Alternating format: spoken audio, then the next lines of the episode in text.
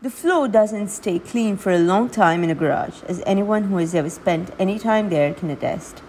Rusted tools are left unattended in the corner, and oil and fluids seep from vehicles.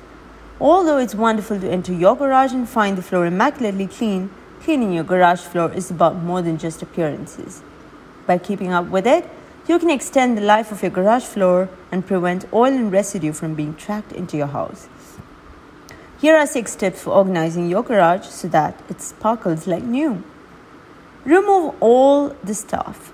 Before you begin, you should remove everything from the garage that hasn't been mended. Remove the automobiles and motorcycles.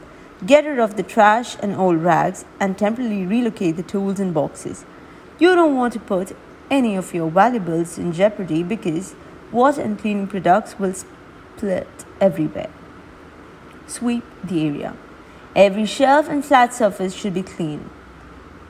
The walls of your garage might be built of drywall, masonry, and another material. But slat wall panels are exceptionally simple to clean with only a rag. If so, you can help remove some of the accumulated dirt and grime by sweeping the walls downward with a brush. You may also use the broom to remove any cobwebs you come across. Get rid of rusty patches. The next step is to inspect the floor for any rust spots and clean them up. Apply some pure white vinegar or fresh lemon juice to the area, then wait 15 minutes. Use a power washer if needed. If your garage floor is exceptionally unclean or hasn't been cleaned in a while, think about utilizing a power washer.